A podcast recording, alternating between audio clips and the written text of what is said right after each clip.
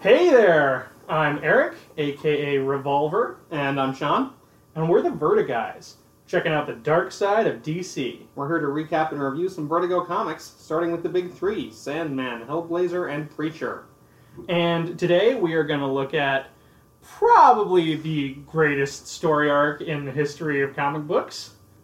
This Uh, is a really good story arc. I'm really excited to be here.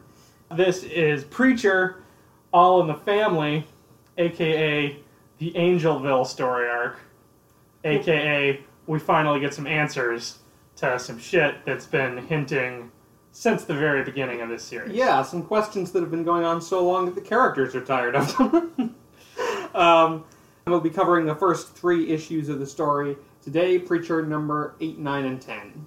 This is a long arc. This is five issues, right? Yeah. Okay. So, we start with 1974. We start with Preacher number eight, which has on the cover a very pulp fiction looking Jesse and Tulip and a cow skull that says Angelville and has a pentagram dangling from it. Yeah, this is the gate to Angelville, Louisiana, and the cow skull is set on a gatepost, and through the gatepost we can see a large, sort of old southern mansion, and in the yard, rows of burning crosses. Yeah, who do you think keeps those crosses burning? I don't think Jody and TC have the work ethic to put up like three crosses every day and burn them. It seems like they better. I guess, but we're getting ahead of ourselves because we Yeah. haven't explained who Jody and TC are. Those aren't the main characters normally. right. So we start in 1974. Yeah, where a very young Jesse is being asked, Know who this is, little Jesse? Know who's under this here sack? Huh? In front of little Jesse here, we have a bound man on his knees with a sack over his head, and two guys who we will come to know as TC and Jody. Yeah, and TC also is holding a woman who we will soon find out is Jesse's mother, and he has his hand over her mouth. And as he pulls the sack off of the bound man, Jody says, We got your paw here, boy. and then proceeds to put a bullet through his head. This will not come as a complete shock to readers since we heard about this taking place back in issue number four. Obviously, it's a pretty shocking event anyway. Certainly had a major impact on Jesse, and we're finally going to get the story of how that happened. Yeah. Now, on the next page, we get the title page, All in the Family. Along with some top drawer cussing by Jesse. Yeah, Jesse lets out a string of curses, and we are told that this is now. And also, this is just great art of his incredibly stressed out and hateful face. Yeah, yeah, wonderful facial expression here. The issue is, as always, written by Garth Ennis with art by Steve Dillon and a cover by Glenn Fabry. Yeah, and excellent colors by Matt Hollingsworth as well. On the next page, we see Jesse and Tulip are tied to chairs. Yeah, sort of setting the scene here, and a withered old hand is on the controls of a wheelchair and says, Is that any kind of way to talk to Grandma? Then we're going to flash back once again to this morning. Jesse and Tulip have been driving into Texas. That's where we last saw them. But they seem to have stopped for an argument. Jesse is pretty pissed off because he just found out that Tulip was a hit woman briefly in Dallas. Yeah, and again, this doesn't come as a gigantic shock. This time, not to him or the readers. We know this, of course, from issue number one, and Jesse kind of sort of found out about it in issue number six. When he was eavesdropping on Tulip when she was talking to her boss McAvoy on the phone at the hotel. Yeah, yeah, and we know that he heard because he accused her of being a contract killer in that scene. Right. Tulip makes a counter argument here. She points out both that Jesse killed Cy in New York, as well that he doesn't like to pass judgment on people. He passed judgment on Cassidy when he found out that he was a vampire back in the first story arc, and he felt pretty shitty about it. Yeah, she makes a good point and talks Jesse back into the car. And you know what? It's good to see that they are finally revealing these secrets that have been festering for so long.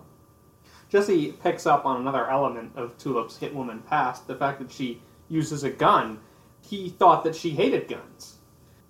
And she said, Well, I grew up around guns. I got to be pretty good at shooting, but that doesn't mean I ever really liked them. Look, I don't want to talk about it, okay? It's not important to what I have to tell you.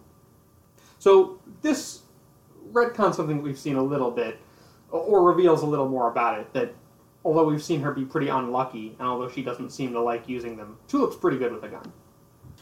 Right. And then she begins to tell him basically the story of how she became a hitwoman, how she ended up involved with McAvoy.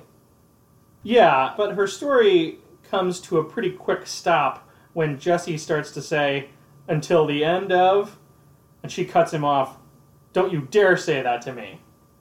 And then she hasn't said a word in two hours. Yeah, it's two hours later when she's willing to speak to him again and begins the story in earnest this time.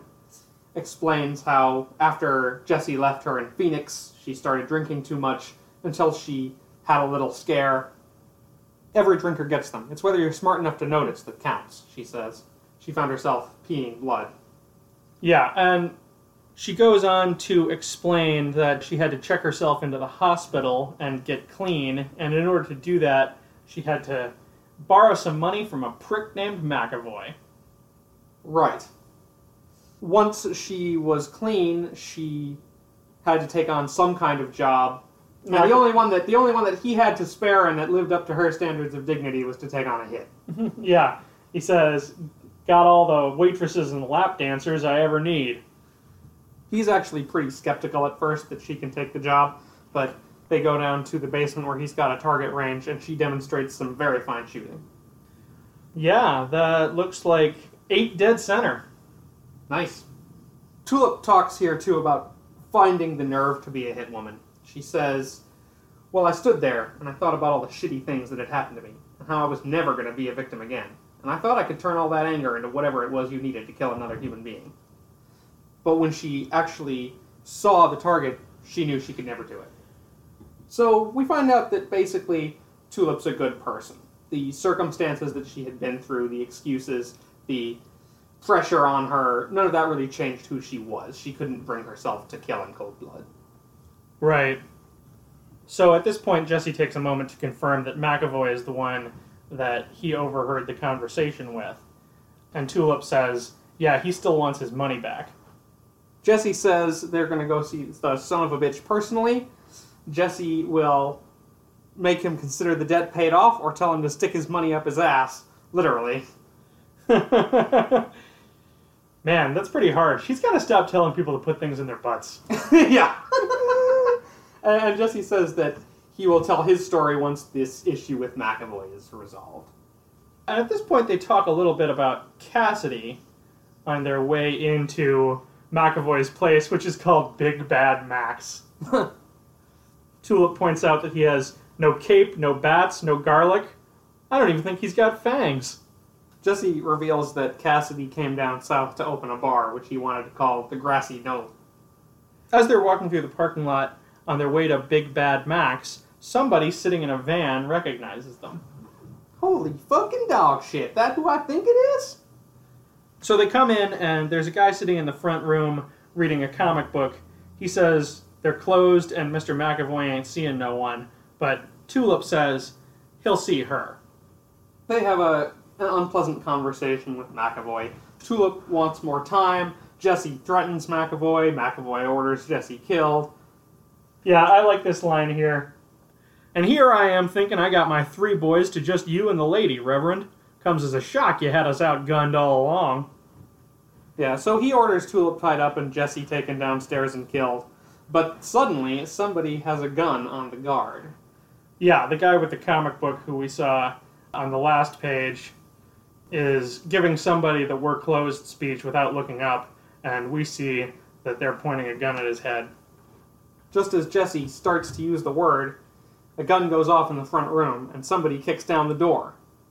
Yeah, and this is Jody immediately making his importance to the comic book felt as he kicks down the door and proceeds to execute all of McAvoy's henchmen with brutal efficiency.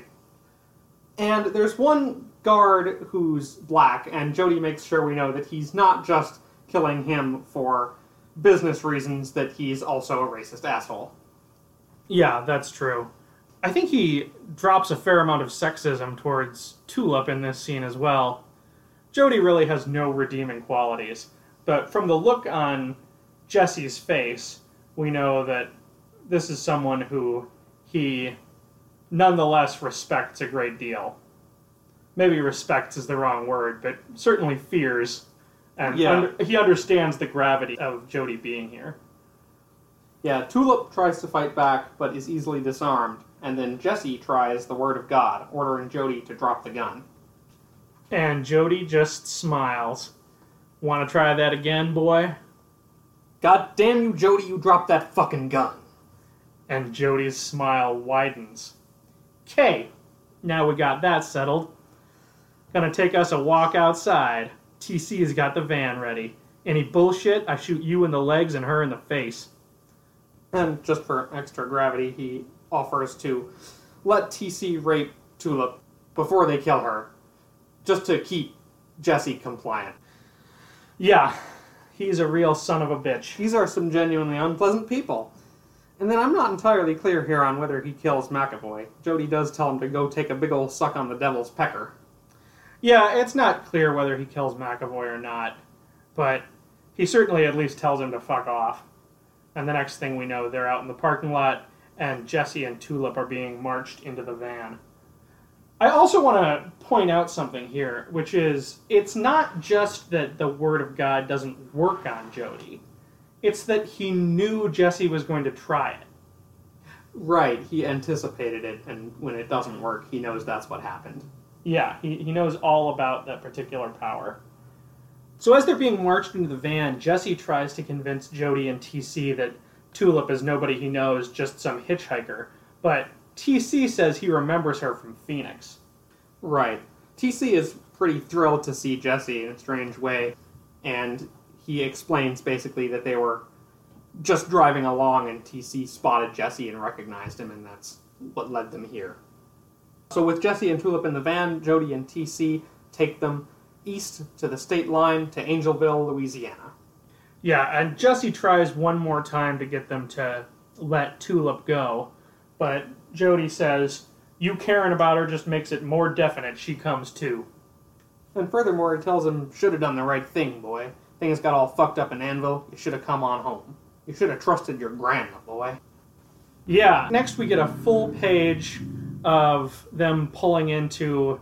It's basically the same view that we saw on the cover of them pulling into the Angelville compound, and it really does look like a horrible fucking place. You've got the burning crosses on the lawn and this big, imposing Gothic mansion. There are also two more guys with guns just standing in the yard watching this. Though apparently the staff is somewhat larger than just Jody and TC. Angelville, says Jody. Welcome home, little Jesse. Jesse explains to Tulip that this is the most awful place there is. If the devil created Texas like some folks say he did, this is where he rested on the seventh day. This is where I grew up, Tulip. This is where the story began. So they tie Jesse and Tulip to chairs, which is where we found them at the beginning of the comic. Right. And Jesse implores Tulip to just stay quiet. The only chance she has is not to say a goddamn word. Jody offers Jesse a cigarette, and Jesse has a moment of recognition as he sees Jody's lighter. It's a silver flip lighter, and it says "fuck communism" on it. Yeah, I think this is the first appearance of the fuck communism lighter. But we're going to find out that doesn't rightly belong to Jody. Right. And then we meet Grandma. Yeah, we get a, another full page shot. Of this one establishing Grandma. As we saw before, she's got withered old hands and is sitting in a mechanical wheelchair. We also see that she's powerful, ugly creature. She's extraordinarily old and withered. She's basically bald. She's got some kind of IV hooked up to her wheelchair, as well as an oxygen tank. And as she enters, every one of her staff in the room say in unison, Good evening, Miss Marie. Yeah, and on the next page we get a reaction shot where Tulip looks sort of shocked and Jesse looks incredibly angry. We find out that her name is Marie L'Angelle. And she sizes up Tulip, uh, judging her to be too skinny. She doesn't have breeder's hips. Yeah, and she accuses him once again of being contrary, running around goodness knows where when he should have come and seen her directly after the d- disaster at Annville. Jesse actually says that he was on his way here. She suspects to kill her so that he could get away and live freely with Tulip. And at this point, Tulip jumps in and says, Hey, I don't know what the fuck gives you the right. And Jesse, Obviously terrified. yeah, says, Tulip, shut the fuck up! But it's too late. Jody gives Tulip a punch across the jaw, resulting in Jesse completely losing his temper. He rants that he's gonna kill Jody, promises to kill Jody. But Jody just says, Tried it before, boy, remember? There's a good exchange here. His grandmother basically accuses him of being full of his white trash father, that worthless waste of life who left you nothing but his name. To which Jesse replies, That's all I'll ever need. That's a good line. Grandma goes on to explain I find it creepy to call her Marie, so I'm going to continue to call her Grandma. I'm not sure which is more creepy. It feels creepy either way, but yeah, I, I definitely think of her as the grandma. Grandma goes on to explain that the word doesn't work because the Lord is on her side. Right. She knows about all of it. What became of Annville, Genesis, the Angels, and the Saint of Killers. She and said, once again, she's going to make Jesse become a minister as God intended. Yep. And as I will guide you, your whore is the proof. You'll be left alone with her till dawn because Grandma loves you and wants you to know true happiness. And then, because Grandma wants you to know that she's in charge forever, Jody will blow the little bitch's brains out. Jesse and Tulip are left alone in the dark. Yeah, the first page, or actually the second page of the issue where Jesse lets out that string of curses, takes place between the last page and this one. Right. Some while later, they're alone, and Tulip comes to. Basically, Jesse had been afraid she was already dead from the beating that Jody gave her. And Jesse apologizes. I'm so sorry, baby. I'm such a fucking asshole. If only I'd told you about this shit, I wouldn't have got you down here in this fucking nightmare. Tulip replies, Well, seeing you have, how about telling me now? Please, Jesse, I think you owe it to me, and I'm not going anywhere. And Jesse says, Oh, baby. Oh, Jesus Christ in heaven. Yeah. Finally, time to talk. So, man, that's a rough issue, and things are going to get rougher. Yeah, it's rough, but at the same time, it's very satisfying knowing that we're finally coming up on the answers that we've been that we've been wanting for so long. Yeah, and it's definitely the most dramatic way to go about getting those answers. Jesse can't just explain. This stuff has to actually catch up with them. Yeah, this is just masterful writing and art here. Steve Dillon does such a good job of rendering the grandmother as this, you know, hideous, terrifying figure. Yeah, as well, a lot of great facial expressions on Jesse and Tulip. I mean, these are people who do not scare easily based on the stuff that we've seen, and Jesse is obviously out of his depth in a way we've never seen before. Yeah, yeah, and there's a lot of there's a lot of great dialogue, and I I think it's an incredible twist that Jesse has lost his powers for some reason as well that we don't understand. Right, as if his crazy family weren't scary enough. His greatest advantage has been taken away. And we find our heroes basically at the lowest possible ebb here. Right. So, Preacher number nine, when the story began. You want to talk about the cover here? On the cover, we've got a sort of a twisted family photo with Grandma at the center. And she is flanked by Jody and TC. Jody with an assault rifle and TC with a big ass knife. Yeah, and in front of her are little Jesse and a deformed child. We don't know who that is yet, but a little little thing that I didn't notice the first time here. The deformed child has only one eye, and he's wearing a tank top with a picture of a smiley face that has only one eye. Right. The whole thing is sort of a blue equivalent of sepia tone. You could think of it as a black and white photograph. And as well, there's a prominently displayed crucifix in the center, high center of the image, right behind Grandma, and two photographs or drawings of people in the background. I don't know if these are supposed to be people we can know or just members of the L'Angelle family.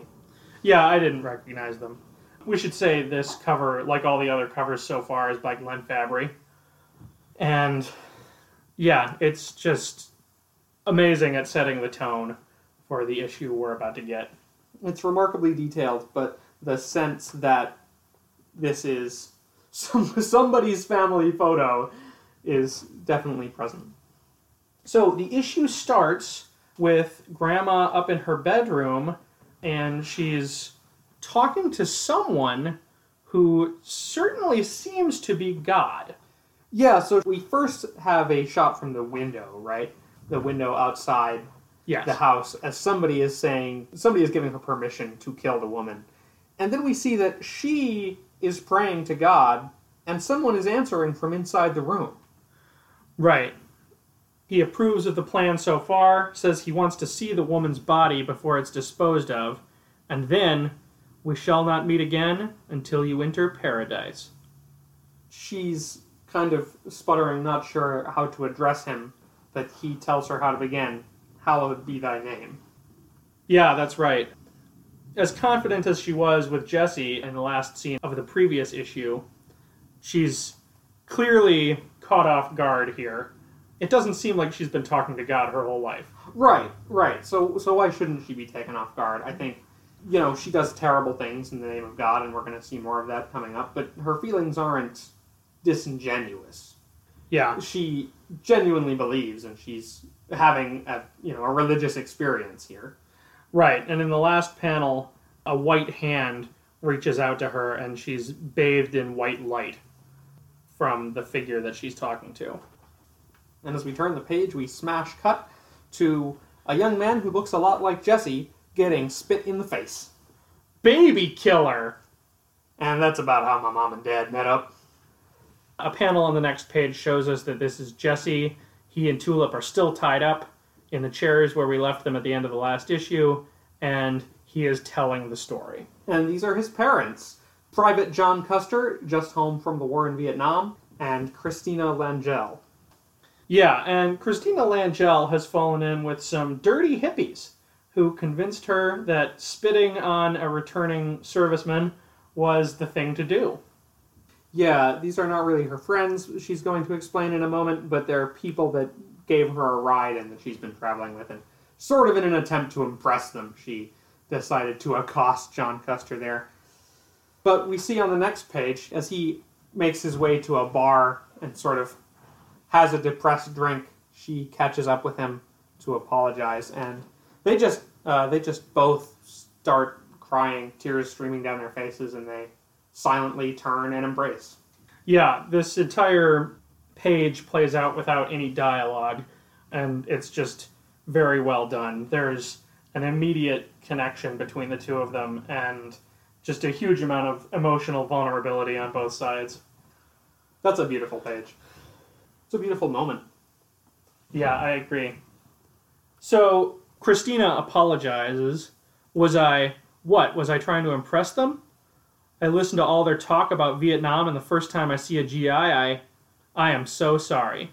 John says, Well, I guess you ought to be calling a Marine a GI.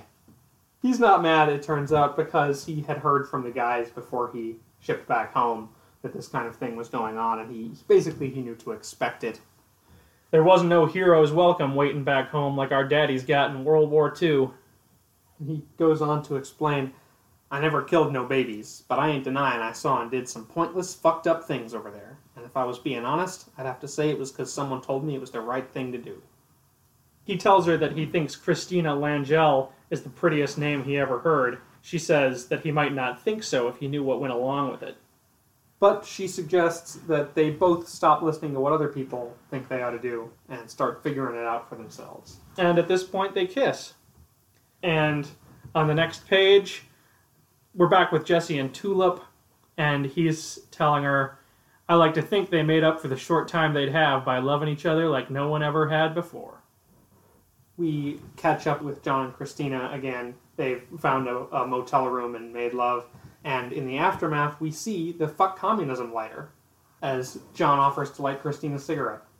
Yeah, and not to be too spoilery here, but we are going to find out the origin of that lighter in a few issues. Right.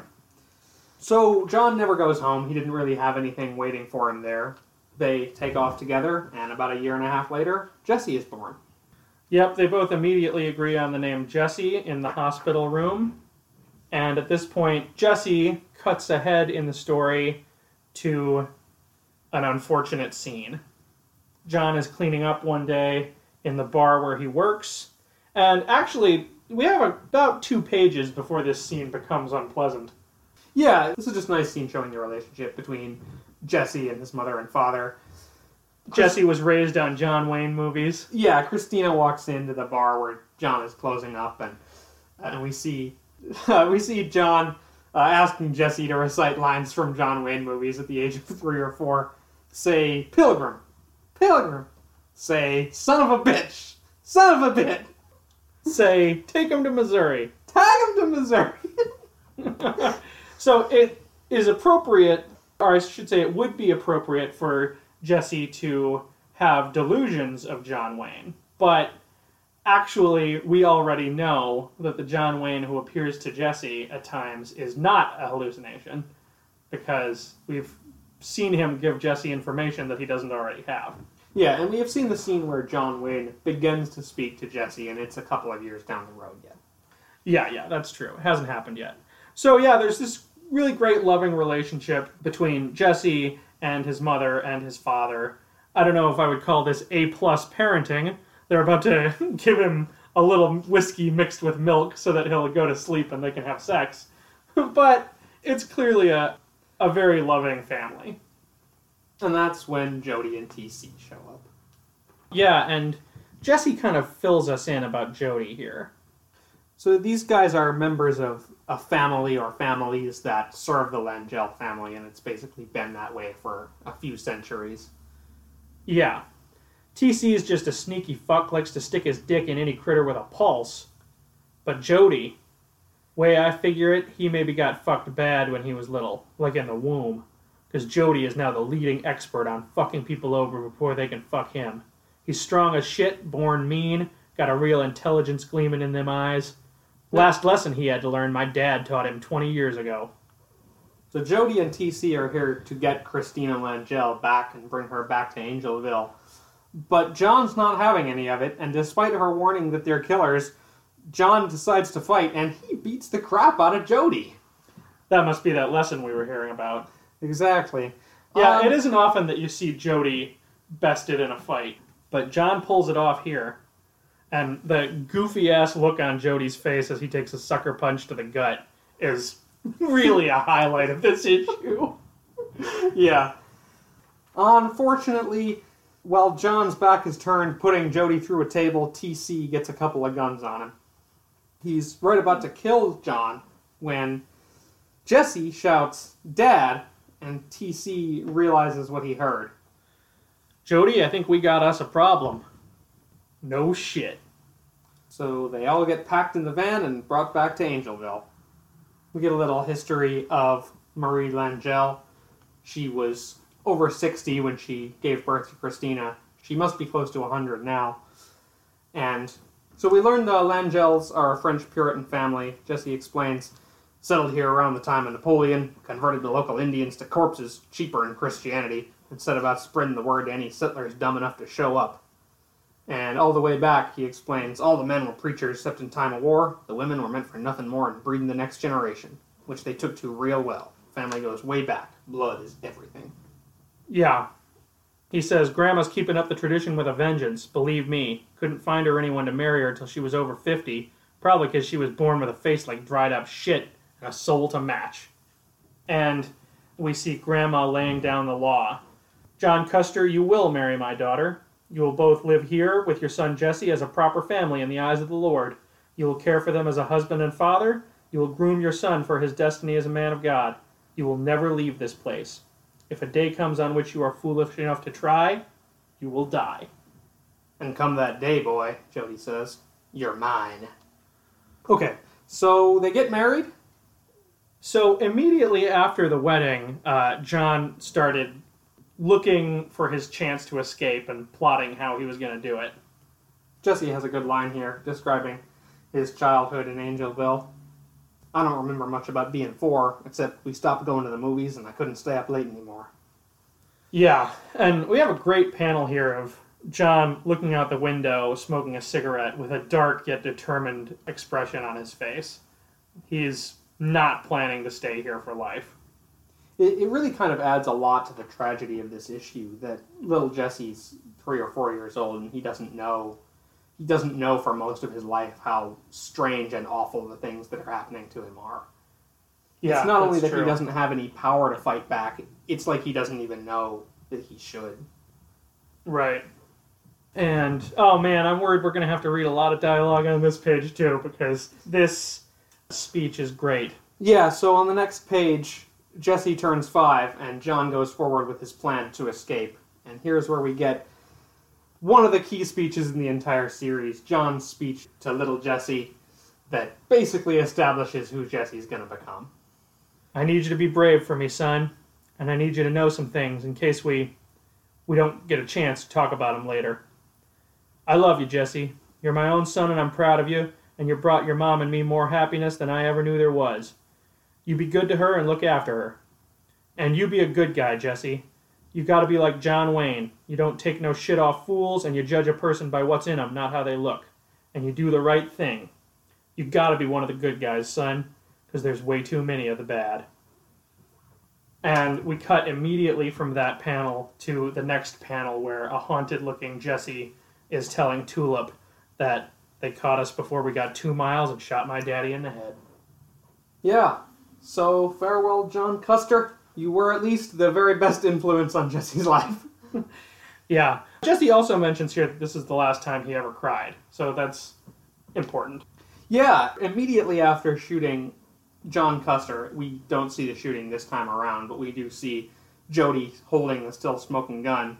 He says, fucking little crybaby. And Jesse suddenly understands what his father meant about there being way too many of the bad guys. And I knew John Wayne never cried, so neither did I. Great panel here of determined five year old Jesse staring down Jody and deciding never to cry again. Yeah, he's got tears streaming down his face, but you already see the beginnings of this character who does not take any shit off of anyone. Yeah. I also want to point out here just the economy of the writing here is so good. Instead of showing us the scene of Jesse's father's shooting again, we cut to a new part that we haven't quite seen before. You know, he fills in details rather than just laying the same scene out over again. And the same thing happened with the way we sort of jumped back and forth in time in the previous issue. Yeah. I'll point out, too, that he tells Tulip that his dad got murdered here, but he doesn't dwell on the details of how it happened. We've seen it, but he gets the story past that point. It's clearly a very painful memory for him. Right. So he explains basically from then on, he had nothing resembling a normal childhood. So I guess me and a normal childhood kind of passed like ships in the night. His Only- mom was totally crushed. He was allowed to watch TV and he had a dog, but clearly he grew up in a very fucked up environment. And he had a best friend, Billy Bob. Yeah.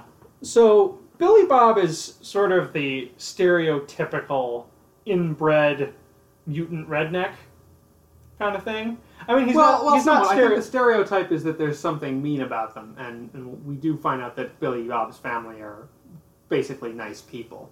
Yeah, yeah. He's not. He's not the stereotype in terms of being evil. Yeah, it's not Deliverance or that episode of the X Files. Right, but he is deformed, and he's also deeply ignorant. Yeah, so we learn basically that Billy Bob's family lives deep in the swamp, and Jesse, when he was a kid, figured that they were exposed to chemicals that had been dumped in the swamp, and that accounted for their their physical deformities. Billy Bob has an eye on one side of his head and no socket on the other side. But Jesse has been taught by his father to judge people by what's in them, not by how they look. Right.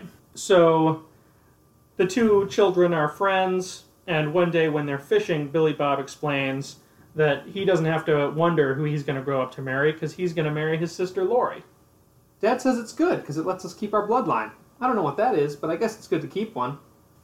I want to mention here that Billy Bob's family has a very old bloodline, which, which they think it's important to preserve by interbreeding.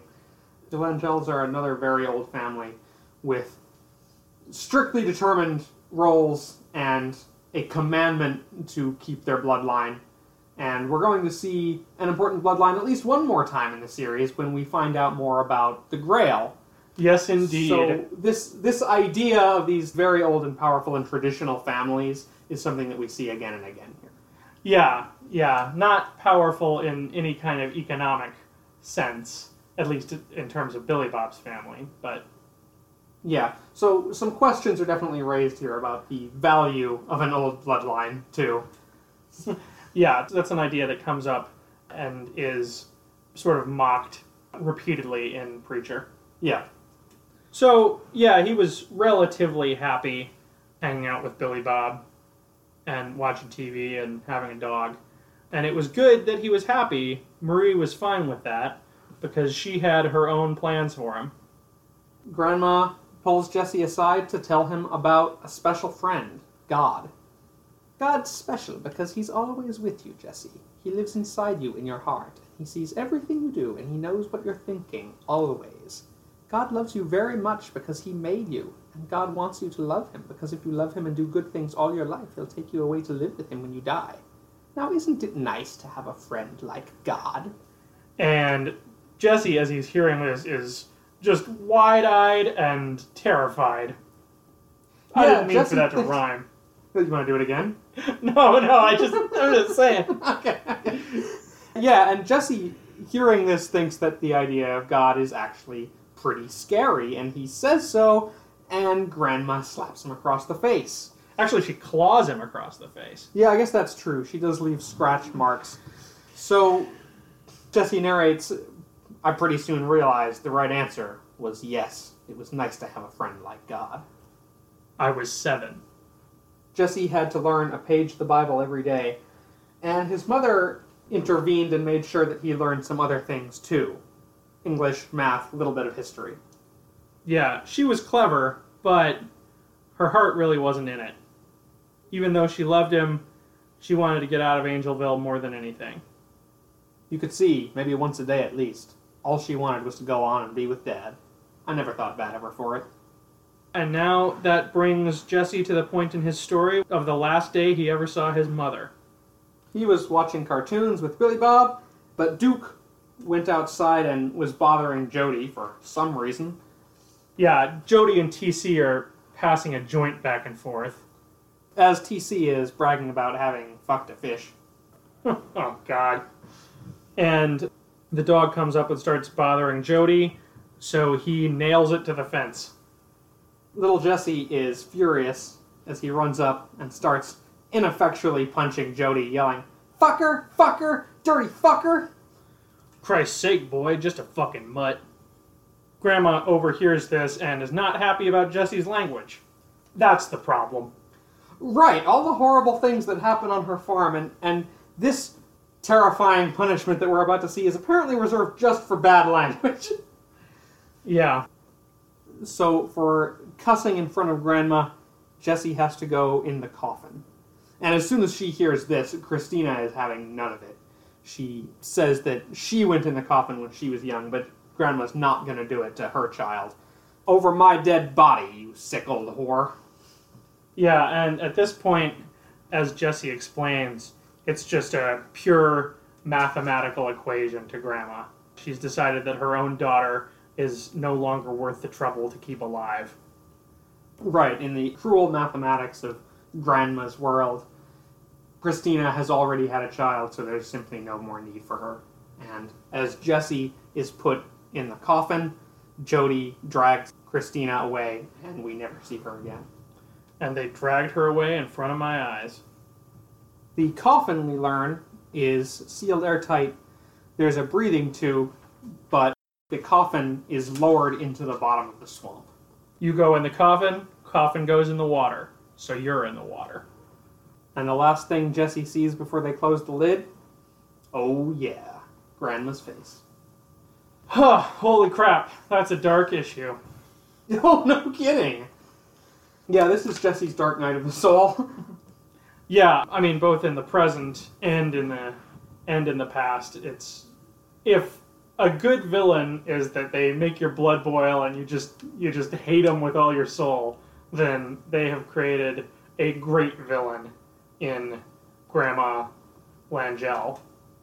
yeah, just over and over again in this issue and in the next issue, the incredible injustice of the things that they do is just gonna it's just gonna get to you. And and this is an ordeal for Jesse to tell, and it's an ordeal for him to have lived through. This is what broke him down over and over again, so that he could be built into the man we know. Yeah, and I also really like that they're letting this play out over the course of three issues when, you know, it could easily be covered in one by a lesser comic book because they're really like they're really making sure you see how Jesse was broken down and how he came to to feel as he does and believe as he does.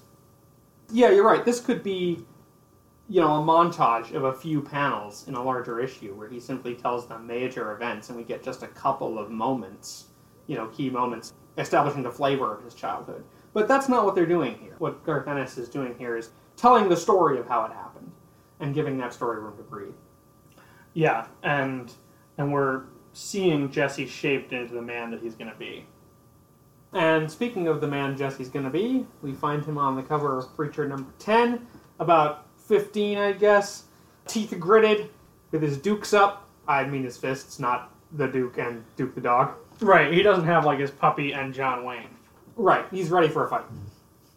Yeah, he's looking quite pugilistic here, and he's also bloodied, his shirt torn, he's got a black eye.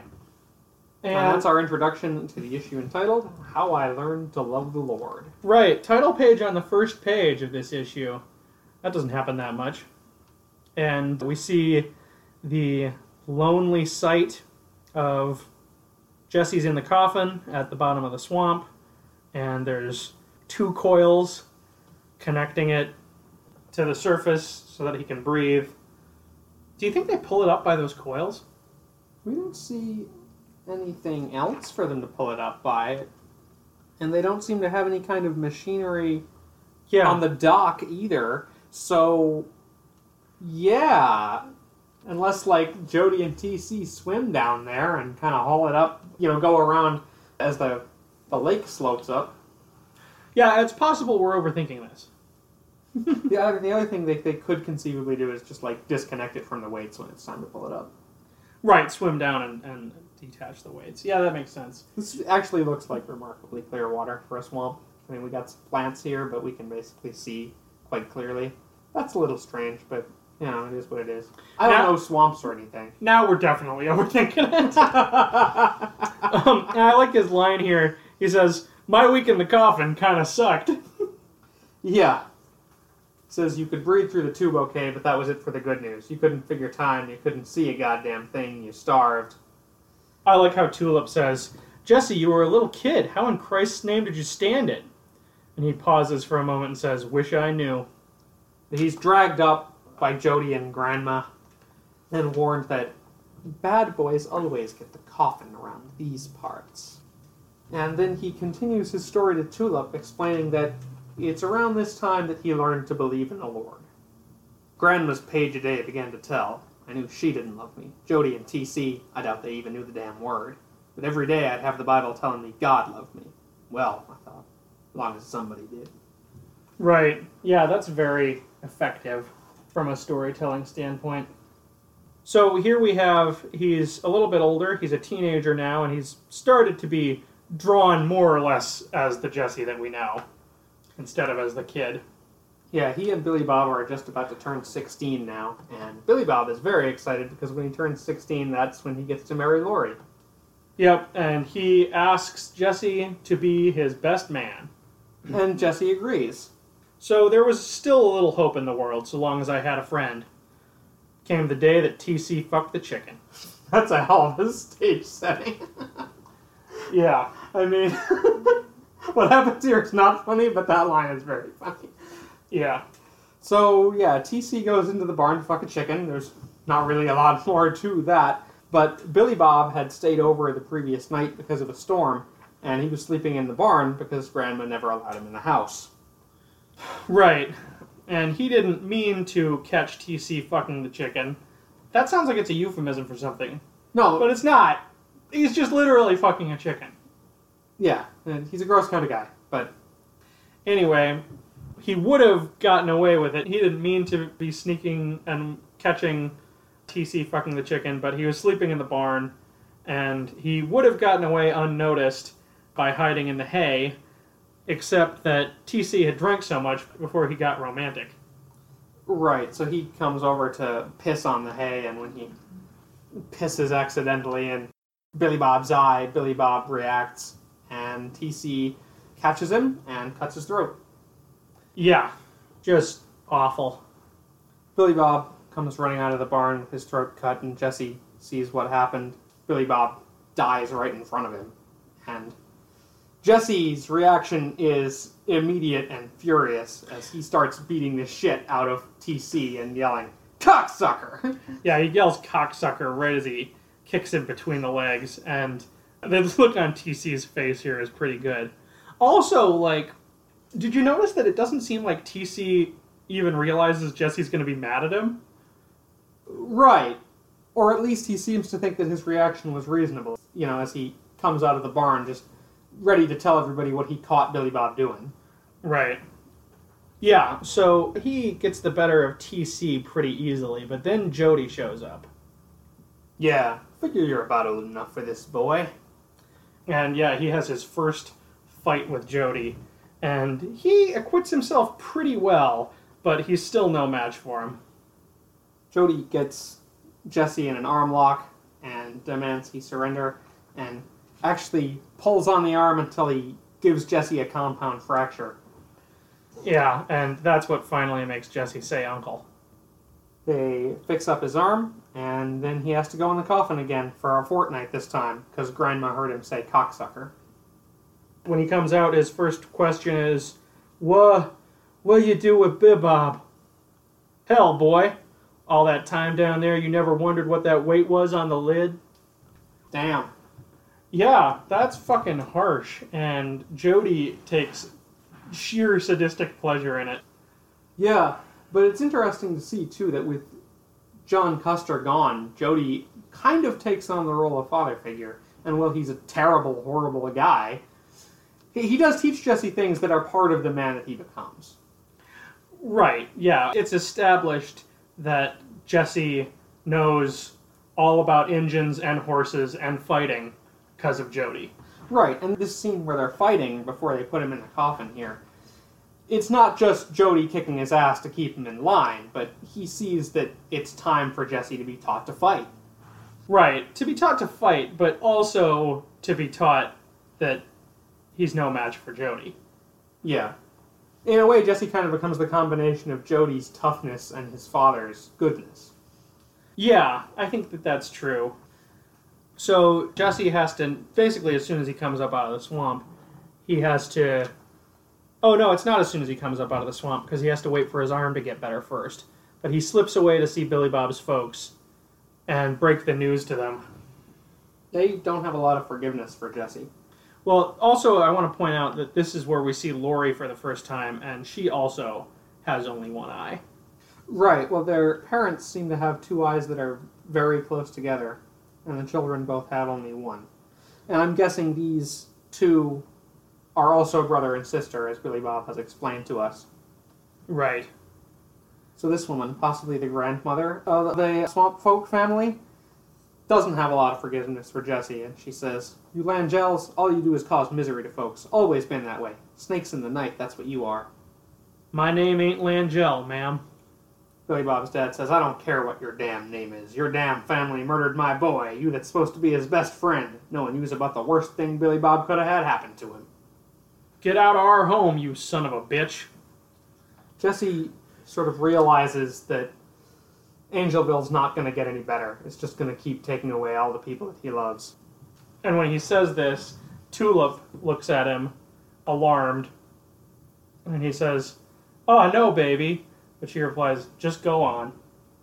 He's scared, but only for a second, and he never even walks home from Billy Bob's family's place. Just starts hitchhiking away. Fuck it, I said. I'm never going back. Long time before, my mom probably said the same damn thing. So Jesse hitchhikes to Beaumont, Texas, and starts work as a cowboy. Jody had done that work, and Jesse picked up everything he knew about horses.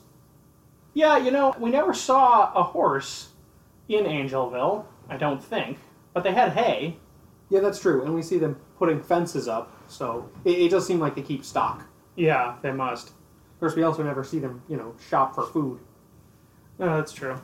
So Jesse starts alternating weeks of work in Lubbock, Texas, with weekends of drinking and fucking in Austin or San Antone, and that's where he meets Tulip.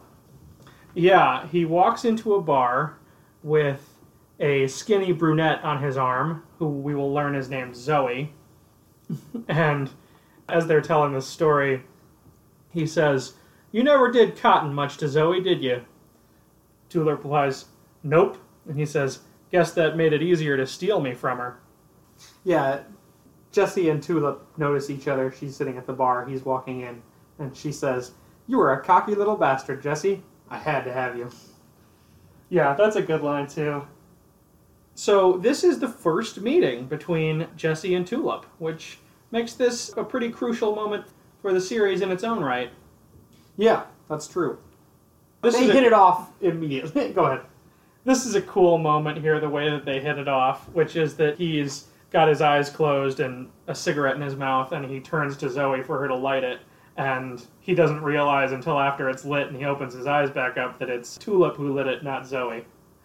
That's cool. yeah, this is very cinematic, as we don't find out like what they talk about. We just have a pure meeting here, and before long they are screwing in the front seat of a car as he's trying to hotwire it.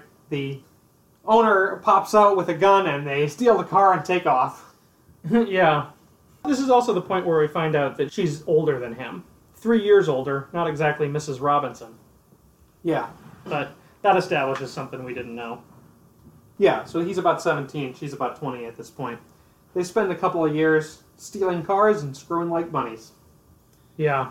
and We see them, they're having sex on the hood of a car in the middle of the desert, and then a few minutes later they're lying on top of it, and Tulip asks, Do you love me? And that's when Jesse says it for the first time. Yeah, I do. Like I never loved anyone before. I'll love you until the end of the world. We cut back to the basement where he and Tulip are sitting in the dark, and she says, Five years on, and that still gets to me like it was yesterday. And Jesse explains that this brings him to the part where he's going to answer all her questions. Why he left in Phoenix? there should be lights or something. So they've just arrived in Phoenix. Their next stop is going to be San Francisco, where Jesse reveals, while Tulip is not listening, that that's where he plans to ask her to marry him. Right. But he asks her to pop off to the corner store and get him a beer. Yeah, he's sitting on a park bench in Phoenix. Well, first they're on it together, and then she runs off to the store to get him a beer. And the next thing we know, he's got Jody sitting on one side of him and TC on the other. And Jody makes it simple for him. He promises to let Tulip go if Jesse will come with them, no fuss. Otherwise, he shoots her through the fucking head. And so we find Tulip walking back to the park. Do you know what she's singing here? I did not recognize this song, no. Okay, I'll have to look that up. But she finds the park bench empty. And as we know, never finds out what happened to Jesse until this moment. Jesse, I've been hating you for five years for no reason at all. Why didn't you tell me? Jesse says, I didn't want to have to explain about Grandma and Angelville, all that shit.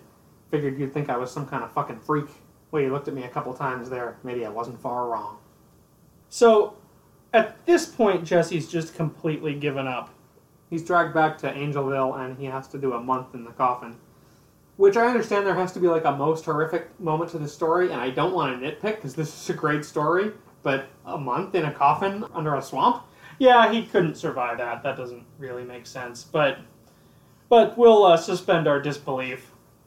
But he explains that this is how he came to truly love God. That's what God's there for. When you're beaten, when you haven't an ounce of fight left in you, when you just can't hack it by yourself anymore. You turn to Jesus or you stick a fucking gun in your mouth. I was happy. Grandma was happy. Hell, all of us were fucking delirious.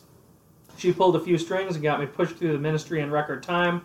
A couple of years, and Reverend Jesse Custer was doing the Lord's work among the good people of Annville. A couple of years of that, and he was putting away a bottle of JD at night. So there's kind of a little bit of philosophy from Garth Ennis here. He's not a religious person, I would assume, based on the vast majority of the context provided by this series. But in a way, this is surprisingly unwilling to blame religious people. You say he's not a religious person? Oh, Garth Ennis isn't. Right. You're not saying that Jesse isn't. Yeah, I mean, this series is definitely very cynical about religion. Mm-hmm. But at the same time, the view that's taken here is actually kind of sympathetic. It's religion exists because some things are so awful you can't face them by yourself. Yeah, I mean, if it was just a series about mocking and belittling religion, I don't think it would be very interesting. You know? The thing about Preacher is that we get a lot of cynicism about religion, but we also get a lot of grandeur and a lot of idealism as well. Okay, that's something I'm looking forward to seeing more of, I suppose. I haven't seen a lot yet that shows sort of the positive power of religion in people's lives. Well, this is maybe the closest thing that we've seen to that yet. well, just Jesse's idealistic quest to track down God. Well, no, that's true. It's not exactly in a religious way, but he is definitely an idealist in some ways. Right. Do you think maybe that? Do you think that Garth Ennis maybe went a little too far out of his way to have a preacher character whose belief came from such an extreme set of circumstances? Like the only way he could believe a heroic preacher character is if he'd been forced at gunpoint to believe in God. Yeah, I can't say that ever occurred to me as a criticism. I don't know if that's how I read it, that there are no sympathetic religious people other than the ones forced at gunpoint to become religious. I mean, he obviously wanted Jesse to have a lapsed faith. Mm-hmm. And I guess it's not true based on this context that he never believed. But he never really thought of religion as a positive force in his life either. Right? It's it's representative of his bad relationship with the awful people who raised him. Well, it's the only thing stopping him from putting a gun in his mouth. Well, that's true. his position as a preacher is never something he sought out. It's always something that he was forced into. Yeah, I, I think that's fair. Okay, so that leads us to issue number one Jesse getting drunk in the bar in Annville and calling out all of the parishioners on their hypocrisy. Yeah, and once again, it doesn't show us that scene again, but Garth Ennis does a really good job of bringing us right up to the moment in such a way that we know that that's where things pick up. Right, and that's the end of the flashback. It's dawn. Grandma, TC, and Jody are walking down the hall. Yeah, we get this foreboding shot of them walking down the hall. So Jesse apologizes for not being straight with Tulip and then declares his love. I swear to God, I love you, and I'll love you till the end of the world. And at that moment, Grandma, Jody, and TC come through the door. Good morning, Jesse. Jody? Jody puts a gun to Tulip's head. Jesse begs him to stop, and Tulip just murmurs, Can't I even kiss him goodbye?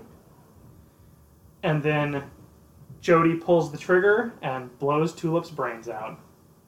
And this, I think is like the most heartbreaking moment that I've ever read in a comic book. Just the the violence of Tulip getting killed and the horrified look on Jesse's face and the way that he was frantically begging and Tulip's last words. Jesse's in a state now of sheer despair. All of all of his years trying to get away, everything that we've seen so far in the comic, and he's back in Angelville, back in Grandma's power. Yeah, and it's just cost him the love of his life. Didn't really think they'd do it. The Yeah, writers, I mean. yeah. This is this is definitely a tremendously shocking moment for the readers as well. I mean, Tulip is already over the course of ten issues a character that we've come to know pretty well and to and to really love. I think. yeah, we certainly expect her to be a main character in this series. For the long haul. So that brings us to the end of the first half of the All in the Family story arc. And again, one of the darkest and most heartbreaking scenes of this series. Now we've seen the story of Jesse's past. In the next couple issues, it'll be time for him to confront it head on. That's right. Our next Preacher episode, we'll be covering issues 11 and 12 that wrap up the story arc. But first, join us next week when Sandman squeezes into a doll's house. the marriage was built to last. The house was built too small. oh, God. Sorry, that's a commercial. I'm gonna have to post it. But yeah, we will be covering the beginning of the Doll's House in Sandman next issue. Join us for Tales in the Sand. If you like our show, check out vertiguys.blubrry.com. That's spelled B L U B R R Y. And it occurs to me that we've never really told you how to spell Vertiguys, which is just like it sounds V E R T I G U Y S. Yeah, if you're listening to this, you can probably find the spelling of vertiguys pretty easily just by looking at your screen. Well, that's a valid point. Uh, you can also get in touch with us at Vertiguys on Twitter or at vertiguys at gmail.com. Thanks for listening. Thanks.